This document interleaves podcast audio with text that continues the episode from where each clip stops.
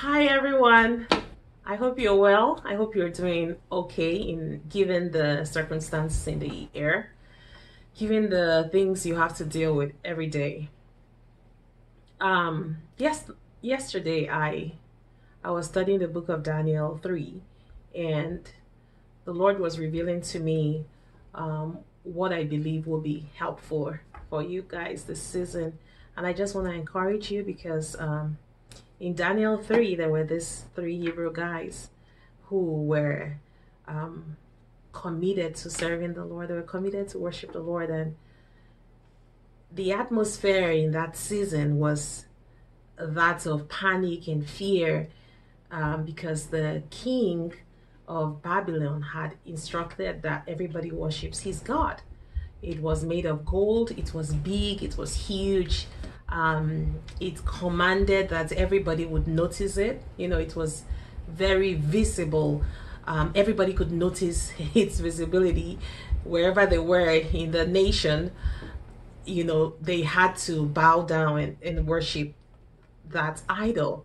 And, you know, what I saw the Lord reveal through that is that in this season, there's so much going on. And there's that tendency to want to bow to the situation. Um, there's a God of this earth, and it comes to steal your joy, it comes to steal your peace, it comes to steal your happiness, and it comes to make you think that God isn't there, you know, because these Hebrew guys were worshiping the real God, the God of heaven and earth, God the Father, God the Son, God the Holy Spirit. And yet, there was a king who had erected this stature that everybody in the nation was supposed to worship. And what happened to them? They got into trouble for worshiping the God of heaven and earth, the God of all the earth. They got in trouble for worshiping God. And today you might be wondering is it a crime to serve God in such an environment? You know everybody's chasing after one thing or the other. There's chaos in the atmosphere there's fear there's competition there's hatred. Um is it worth it serving god in this atmosphere? Am i to get into trouble serving god in this atmosphere? And it didn't just get better for them you know? Uh, this is supposed to be an encouraging message for you. And i want you to know that you can be encouraged in this atmosphere um, but it was not getting better for the Hebrew uh, guys at this point because when they were reported, they were um, put or they were it was instructed that they should be put in the burning furnace. And the king was adamant that if they decide to worship that idol in that moment he was gonna prevent them from getting into the burning furnace. The most amazing thing is that these guys chose to worship God and they still wouldn't bow to that idol, even though their lives depended on it. They were so committed to the Lord, and they said that even if the Lord did not deliver them, they would not worship the God of uh, King Nebuchadnezzar. They will not worship that idol that was erected. And it costed them when they made that decision. And what was the cost? They were thrown into the burning furnace. The three guys who had served the Lord faithfully and trusted God throughout their lives, even in the midst of chaos, they refused to bow down to any other gods, were cast into the furnace. I just want you to know that just when sometimes you think just when it is gonna it's not gonna get worse than it already is. It actually can get worse like it was with the hebrew boys. Right there in that furnace was where they encountered the god. The god they had served the god they had walked in they encountered god in a totally different uh, way. They experienced what it meant to serve god and this is what I want you to know that God is doing in this season that even though it seems like you are in that fire, there is another man in the fire. King Nebuchadnezzar said that. I see a fourth person in the fire. Because when these guys were thrown into the fire, they weren't burnt. Even though the huge guys, they were huge guys, um, strong guys who had bound them up and thrown them into the furnace. Because the furnace was heated uh, 10 times more, these people got burnt even though they were not inside. The Hebrew guys who were inside the furnace were the ones that were walking in the furnace.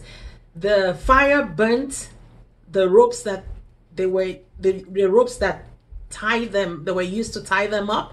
The furnace burnt um the fear that they had, you know. But the furnace caused them to encounter God in a supernatural way. In that furnace, they were able to walk with God. They were able to experience God. And they saw the God that is in the fire with them. And I am telling you that even in this fire, this fire has come to loosen the bondages that the king of the God of this world is binding you onto. It's bind it's it's been trying to bind you to slavery, the pursuit of daily life and daily existence and the pursuit of um, things that seem so alluring and things that have no eternal value. But in this moment, the Lord is drawing you into Himself in the midst of the fire. And He's transforming you, He's changing you to know Him in a new way, to know Him in a supernatural way. And the question now is are you willing? Are you willing to hold on to Him? Even when it seems like He's not delivering you, are you able to make that decision that even if God does not deliver you, you will still work with Him? You would still serve Him? If you are willing to make that decision, I promise you, I promise you, He is a God that never fails. He is a God that is constant. He is the God that will show Himself faithful to you in those times when you think He isn't even there. I pray that you will encounter that God today. Let's pray today. Father, I just want to thank you for my amazing brother and sister who are watching today. I thank you, Lord, because you are desiring to show yourself to them in ways that they never thought possible. And even in the midst of this fire where it seems like that could be the end, in the midst of the craziness in the atmosphere, in the midst of the fights and the, the unending stories and of trauma and hatred and pain, all over the news, the chaos going on. God, you are the one in the fire. And I thank you because this is the season that they will get to see you show up. They will get to see you show up. So, Lord, I ask that in this moment that your fire, the fire that burns from your throne, will burn off everything that is not of you everything that has held them bound that has held them to to to the atmosphere that is going on to the spirit of fear everything that is has pulled them into the system of this world. I ask right now in that in jesus name that bondage be broken off of them. And i speak freedom and liberty upon your people. I decree that in this season you will see the God that you have walked with. You will experience the God that you are trying to build a relationship with. I decree that in this season you will just see a transforming power in your life. You will see yourself transform as the fire of God refines you and makes you so much more beautiful than you ever thought possible you will see the refining fire transform you into a diamond that is unshakable, that is unbreakable, and you will come out of this victorious. I decree this for you in this season and always in Jesus' name. Amen.